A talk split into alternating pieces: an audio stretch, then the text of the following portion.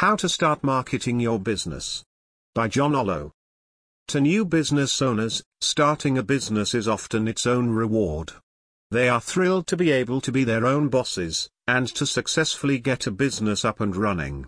Often they are happy just to keep the dream alive. But every business needs to grow.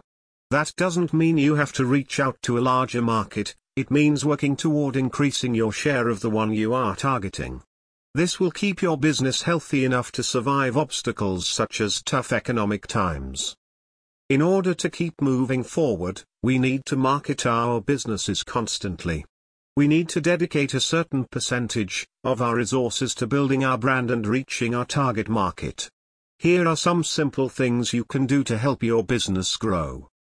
Have a clear picture of your target market. Find out what types of people use the products and services you provide and respond to your business philosophies.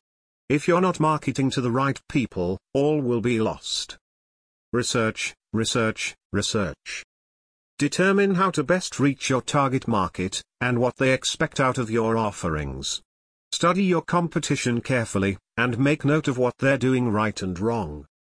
Choose your marketing channels wisely, if your target market rarely reads, there's no point in advertising in a magazine. Use what you've learned about them to find the best possible outlets for your message, and focus your marketing efforts there. Give your advertising a chance. Studies show that consumers require repeated exposure to a product, before they will even consider buying. So don't be surprised if one ad run doesn't bring spectacular results. If you've done your homework, and found a viable way to reach your market, run the ad at least two more times before you evaluate the results. Take advantage of free publicity. Sending out press releases, and finding other ways to attract the media will give you high quality exposure, and it won't eat into your budget. Keep track of the effectiveness of your marketing efforts. If what you're doing is working, you should be generating more revenue. Use some of that revenue to do more marketing. If it isn't working, make adjustments and try again. Sometimes you'll have to take a step back with your marketing plans. But that's not a sign you've failed. It's a sign that you're a smart marketer. Sometimes the market changes, and it's up to us to monitor those changes and adjust our marketing plans accordingly. No successful company markets the same way forever. By evolving with our target market, we can make our marketing work better.